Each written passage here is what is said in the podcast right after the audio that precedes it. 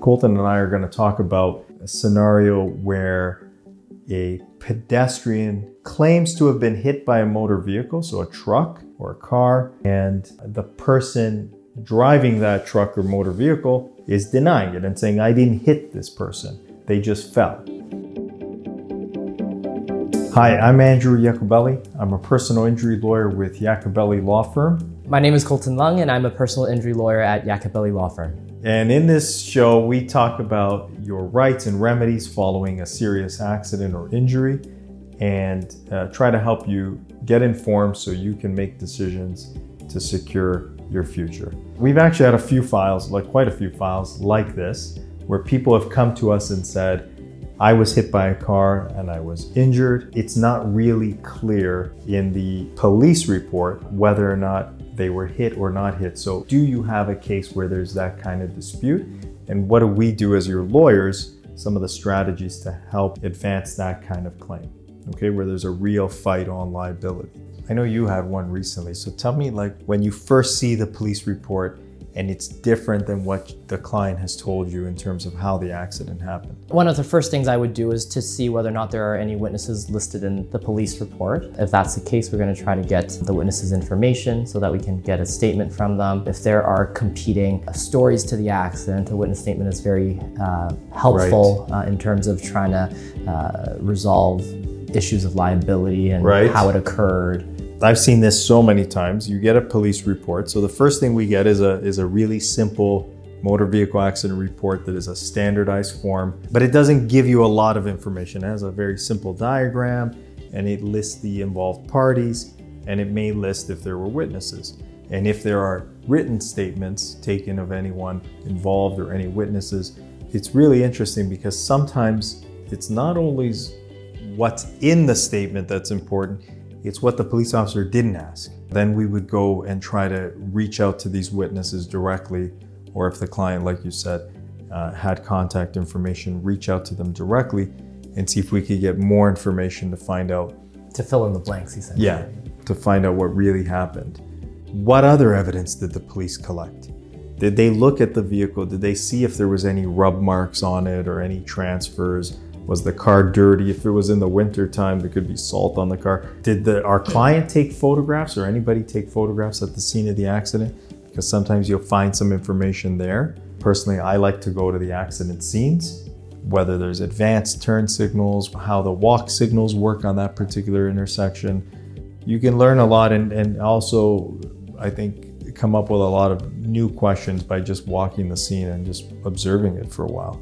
We had a case exactly like this where they said the defendant said he didn't hit this person. The police said they didn't hit there was no evidence of an accident, that the person just fell in the middle of the road. We went back to the scene of the accident yes. um, to see whether or not um, there were any you know video footages around the area. That's right. Unfortunately, there were no uh, dash cams, and that's that's why we did that. Some businesses cooperated and let us review their footage. It's not always like that. Some businesses they don't uh, want you to take a look at look at their footage. So we would request a subpoena from court so that they provide that as documentation and, and as evidence um, to use in our case. That would have been an easy solution, actually, to that case. If we could have, if we could have just found some video showing the car hitting him. I remember the video. You could see the ambulance lights and, and stuff like this, but it didn't. It was just it off of camera. Didn't catch the area where the where the actual impact occurred so we never we couldn't determine it. So in that case i actually went down and i met with the police officer. I wanted to hear from the police officer what he did who he spoke to how he did, made this determination.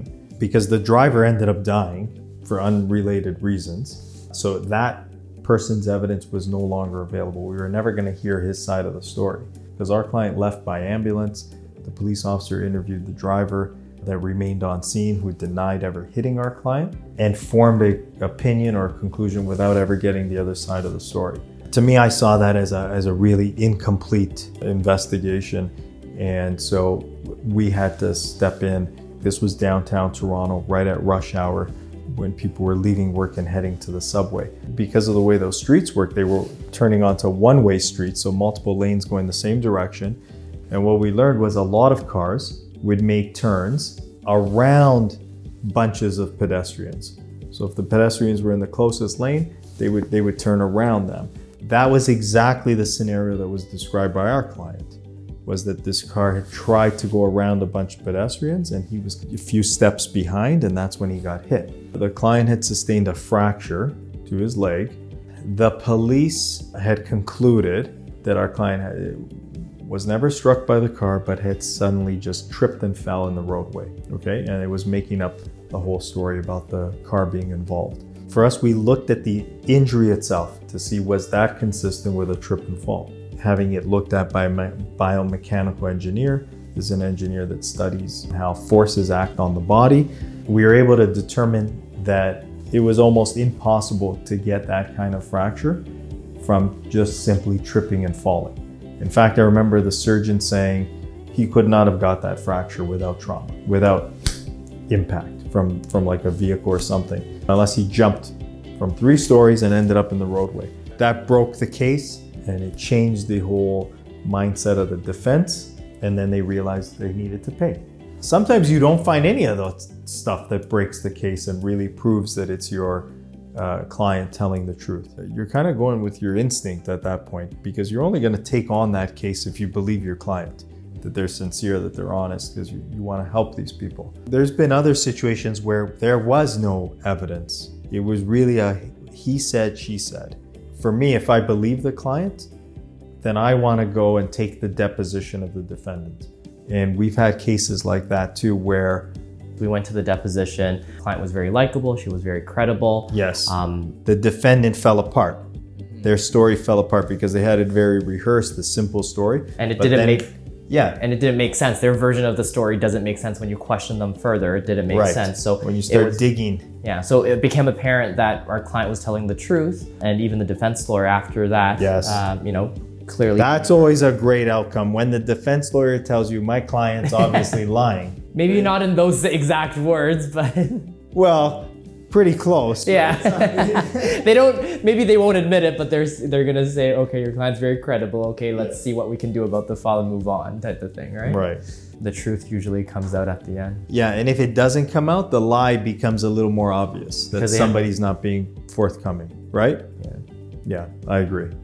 I think we covered most of what your lawyer could do for you in the case where the driver is denying or disputing how the accident occurred. Every case is completely different, obviously. Hopefully, through this scenario, you got to see how important it is to get to the information as soon as possible.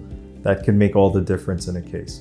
Get a lawyer quickly involved because people's memories fade. If there are videos, they don't keep them, especially private residences and companies, they usually re record over it. So you want to get those videos preserved immediately. You want to get witnesses interviewed immediately and just start looking at the whole picture as soon as you can so that you can figure out where the best opportunity is to find the truth and tell your story and successfully uh, resolve your case. If you've been involved in an accident and you have questions, call us anytime. Our phones are answered 24 7. Consultations are always free. Contact information will be listed below in the show notes.